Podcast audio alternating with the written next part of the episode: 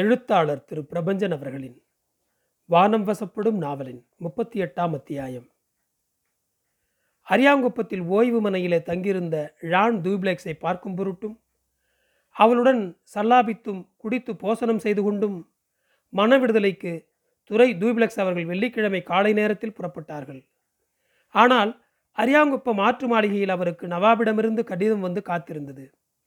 ஆர்காட் நவாபிடமிருந்து கடந்த ஒரு வாரத்துக்குள் இது இரண்டாவது காகிதம். காகிதத்தின் உட்செய்தி துரை அவர்களுக்கு சந்தோஷம் தருவதாக இல்லை, மிகுந்த வியாகுலம் தருவதாகவும் அமைந்திருந்தது. நாலு நாளைக்கு வந்திருந்த கடிதம் சிநேகபாவத்துடன் அமைந்திருந்தது. புதுச்சேரி பட்டணத்தை ஆள்கிற கவர்னர் தூப்ளெக்ஸ் சகல சௌபாக்கியத்துடனும் வாழ வேண்டும் என்கிறதாக மனசுக்குள் அபேட்சித்து கொண்டு அவர்களது சௌகரியம் மேன்மேலும் ஓங்க வேணும் என்று எல்லாம் வல்லவரான இறைவனை வழுத்தி கொண்டு ஆற்காடு நவாபு சாஹேப்பு உத்தரவுக்கிணங்க எழுதி கொள்வது, தாம் முன்னொரு காலத்தில் சென்னை பட்டணத்துக்காரர்களாகிய இங்கிலாந்துக்காரர்கள் கடல் மேலே கப்பல்கள் எடுத்துக்கொண்டு சண்டை பண்ண வர இருக்கிறார்கள், எங்கள் இருவருக்கும் சந்து பண்ண வேண்டியது உம் கடமை என்று எழுதியிருந்ததை தொட்டு நாம் அவர்களுக்கு எழுதி அந்த சண்டை இல்லாமல் பண்ணினோம். ஆனால் இன்றைக்கோ பிரெஞ்சுக்காரர்களே சென்னை பட்டணத்துக்காரர் மேலே சண்டைக்கு எழுகிறது என்ன நிமித்தியம் என்று நமக்கு விளங்கவில்லை. நீங்கள் சண்டை கப்பல்களை சென்னை பட்டணத்துக்கு அனுப்ப சண்டை கொடுத்ததினாலே பாதுஷா பந்தர் என்று நம்மால் சொல்லப்படும் அந்த பட்டணத்திலே இருக்கப்பட்ட குடிகள், வர்த்தகர்கள், நவாபித்தர் முதலான துலுக்கர் சமஸ்தான பேரும் காபுராப்பட்டார்கள், வெளியே வலசை வாங்கினார்கள். அப்படிப்பட்ட கலாபம் ஏற்படும்படிக்கு நீங்கள் சென்னப்பட்டினத்து மேலே சண்டை செய்கிறது மெத்த ஆச்சரியமாக இருக்கிறது.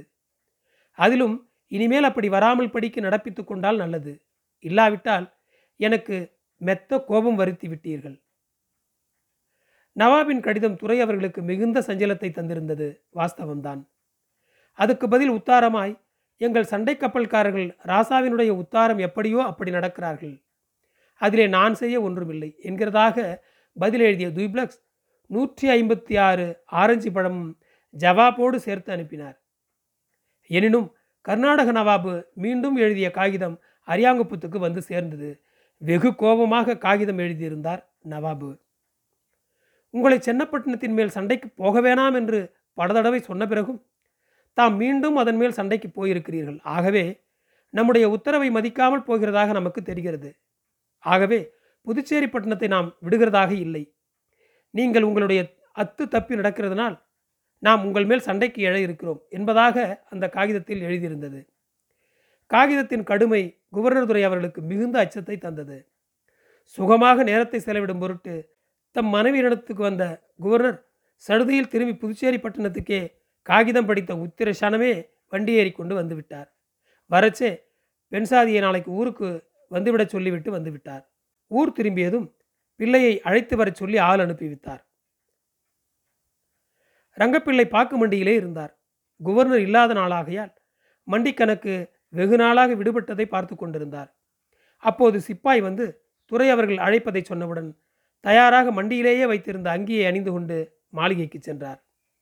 கவர்னரை பேட்டி பண்ணி கொண்டு சலாம் பண்ணி கொண்டு நிற்கையில் கவர்னர் மிகுந்த விசனமுடன் சொன்னார், ரங்கப்பா, ஆர்காட் நவாபு ரொம்ப கோபமாகத்தானே கடிதம் எழுதியிருக்கிறார் பார்த்தாயா என்றபடி அந்த காகிதத்தை பிள்ளையிடம் கொடுத்தார். கவர்னர் துலுக்கர் எழுத்திலிருந்து அந்த காகிதத்தை படித்து விவரம் அறிந்து கொண்டார் பிள்ளை. இதுக்கு என்ன ஜவாபு எழுதுகிறது யோசனை பண்ணி சொல் என்றார் கவர்னர். பெருமானே, நிலைமை ரொம்ப சங்கடம்தான். நம்முடைய முழுமையான முஸ்தீபு சென்னை பட்டணத்தில் இருக்கிற போது நவாபுடன் சண்டை போடுவது நினைத்து பார்க்கவும் முடியாதுதான். நவாபை சமாதானம் செய்தாலன்றி நமக்கு ரொம்பவும் சிரம காலம்தான். நவாபை எப்படி ஆய கட்டுவது? நவாபை பணத்தால் ஆய கட்டலாம். சண்டை காலத்தில் அவருக்கு கொடுக்க பணம் ஏது நம்மிடம்? ஆகையால் ஏதேனும் ஒரு பொய்யை சொல்லியாவது சரி கட்ட வேணும். கவர்னர் மேலும் கீழுமாக கைகளை பின்னால் கட்டியபடி நடந்தார், புகைப்பிடித்தார். ரங்கப்பிள்ளை சொன்னார், சென்னைப்பட்டினத்தின் மேல் நாம் சண்டைக்கு போவதே நவாபுவின் சௌகரியத்துக்காகத்தான் என்று சொல்லுவோமே. என்ன சௌக்கியம் என்று சொல்லுமென்றால் பிரான்ஸ்காரர்கள் என்றைக்கும் ஆர்காட் நவாபுக்கு அணுக்கம்தானே, ஆங்கிலேயக்காரர்கள் அப்படி இல்லையே. ஆகவே சோழமண்டல கரை நம்மிடம் பாதி இருக்கிறது, மீதி அவர்களிடம்தானே இருக்கிறது. பாதி கடற்கரை எதிரிகளாக எப்போது வேண்டுமானாலும் மாறுவார்களான ஆங்கிலேயக்காரர்கள் வசம் இருப்பது ஆர்காட் நவாபின் பாதுகாப்புக்கு உகந்ததல்லவே. அதை தொட்டு நவாபின் பாதுகாப்புக்காகவே இந்த படையெடுப்பு என்று சொல்லலாமே. நல்ல யோசனை ரங்கப்பா. இருந்தாலும் நவாப்பை நாம் குறைத்து மதிப்பிடக்கூடாது. ஆங்கிலேயக்காரர்களிடம் நவாப்புக்கு பாதுகாப்பு இல்லை என்றால் நம்மாலும் அவருக்கு பாதுகாப்பு இல்லை என்றாகுமே. நாங்கள் இரண்டு பேருமே பரதேசிகள் தானே.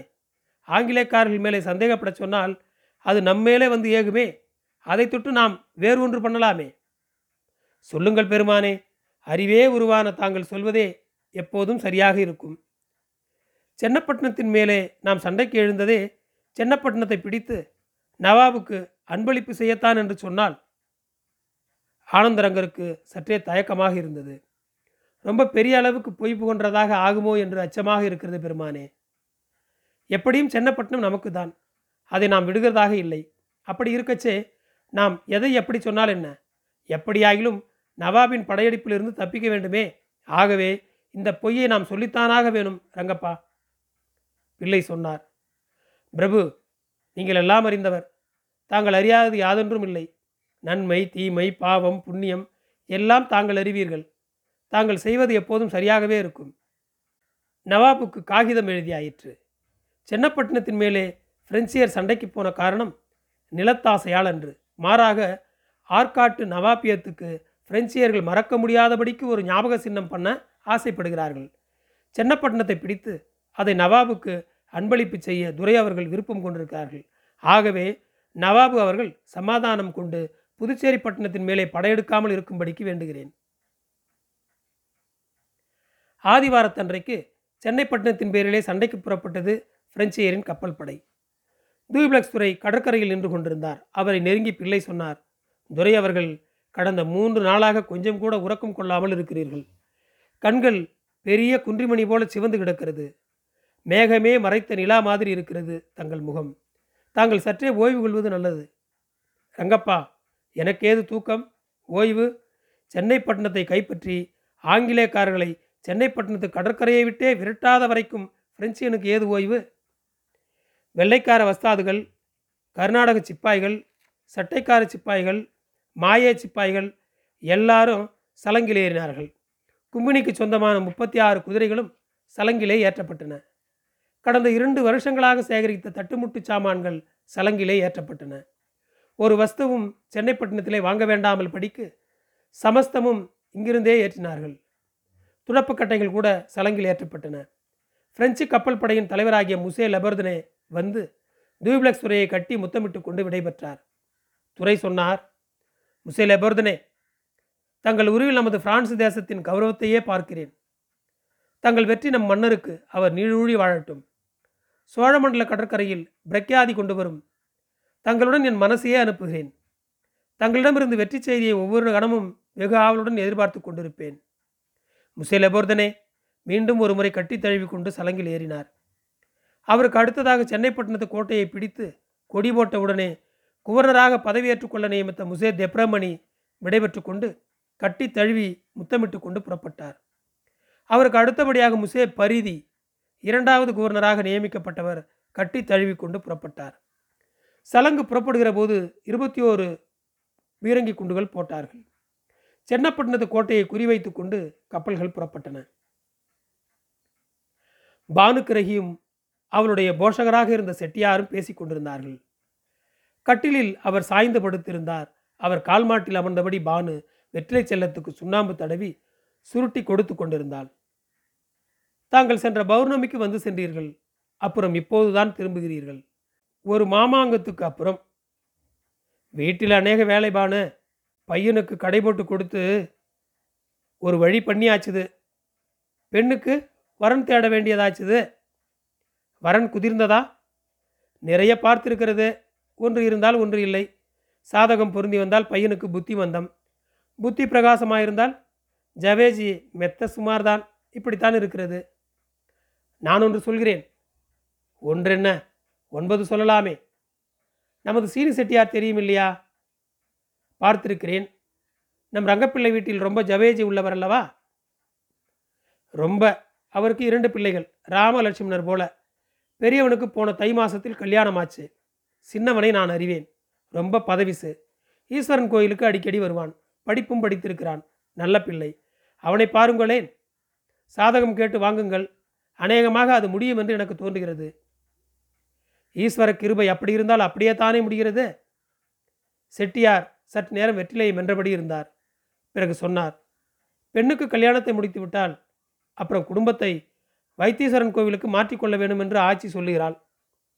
என்ன சொல்கிறீர்கள் என்றால் பதறியபடி பானு. செட்டியார் மீண்டும் சொன்னார், ஊரை விட்டு போகிறதா உத்தேசமா? ஆமாம், மாமனார் ஊருக்கே. அவள் மௌனமாக இருந்தாள். செட்டியார் தொடர்ந்தார், நீ விரும்பினால் உனக்கு சீர்காழியிலோ கும்போனத்திலோ ஜாகை பண்ணி தருகிறேன். நான் ஊரை விட்டு வருகிறது சரிபடுமா? ஏன், உனக்கு இங்கென்ன இருக்கிறது? பிள்ளையா, குட்டியா, உறவா, சுற்றமா? அதுக்கில்லை, பின்னே யார் போஷிக்கிறார்களோ அவர்களிடம் போக வேண்டியதுதானே உமது தர்மம். எனக்கு வேதபுரீஸ்வரர் கோவில் பணிவிடை கெட்டுவிடுமே. நீ செய்யவில்லை என்றால் இன்னொரு தாசி அதை செய்துவிட்டு போகிறாள். அதுக்கில்லை, சுவாமியிடமும் மற்றதும் பழகி போச்சு. சுவாமியும் கூட பழகி போய்விடுகிறது. நாளாக நாளாக குருக்கள், வீடு, கிணறு, கிணற்று ஜலம் கூட பழக பழக ஒரு வகையான பிடிப்பு ஏற்பட்டு விடுகிறதே. என்ன பேத்துகிறாய்? எல்லா இடத்திலும் சுவாமி இருக்கார், கோயில் இருக்கு, பூசையும் புனஸ்காரமும் இருக்கவே இருக்கிறது. பானு அமைதியாக இருந்தாள். ஒரு பாட்டு பாடேன் என்று செட்டியார் உத்தரவிட்டார். சட்டென்று நினைவுக்கு வந்த பாட்டை தொடங்கினாள் பானு. யாருக்கும் வழி போக ஒரு பாதை, எந்த ஊருக்கும் கொண்டு சேர்க்கும் ஒரு நாளை. யாருக்கும் வழி போக ஒரு பாதை, எந்த ஊருக்கும் கொண்டு சேர்க்கும் ஒரு நாளை. யாருக்கு எது வழி எவர் சொல்லக்கூடும், யாருக்கு எது வழி எவர் சொல்லக்கூடும், எந்த ஆறுக்கு வழி சொல்லி கடல் போய் சேரும், எந்த ஆறுக்கு வழி சொல்லி கடல் போய் சேரும். விதி என்று ஓர் துணை உன்னை அழைத்து போகும், அது விதி என்று ஓர் துணை உன்னை அழைத்து போகும், அது வில்லங்கம் செய்தாலும் செய்யும் பெரும்பாலும், அது வில்லங்கம் செய்தாலும் செய்யும் பெரும்பாலும். ஊசி வழி நூல் போகும் உலக வழிதுதான், ஊசி வழி நூல் போகும் உலக வழிதுதான். உனக்கும் ஒரு வழியுண்டு, உனக்கும் ஒரு வழியுண்டு, வாழ்க்கை ஒரு தொடர்தான். யாருக்கும் வழி போக ஒரு பாதை, எந்த ஊருக்கும் கொண்டு சேர்க்கும் ஒரு நாளை. செட்டியார் மறுநாள் விடியலுக்கு முன் எழுந்து ஸ்நானம் செய்து புறப்பட்டார். பானு, நல்லா யோசனை பண்ணிக்கொள். வழக்கம் போல நம் கணக்கு பிள்ளை நெல்லும் பணமும் கொண்டு வருவார். ஆனால் ரொம்ப நாளைக்கு அது முடியாது. நீ மாயவரமோ கும்பகோணமோ வந்துவிட்டால் நல்லது. அப்புறம் உன் சம்மதி. செட்டியார் புறப்பட்டு போனார். மாடுகளின் சலங்கைகள் வெகு நேரம் வரை கேட்டுக்கொண்டிருந்தன. செட்டியார் என்கிற துணை இனி தனக்கில்லை என்பதை உணர்ந்தாள் அவள். வெளியே கரிய நிற இருட்டு அவளை பயமுறுத்தியது. நன்றி. தொடரும்.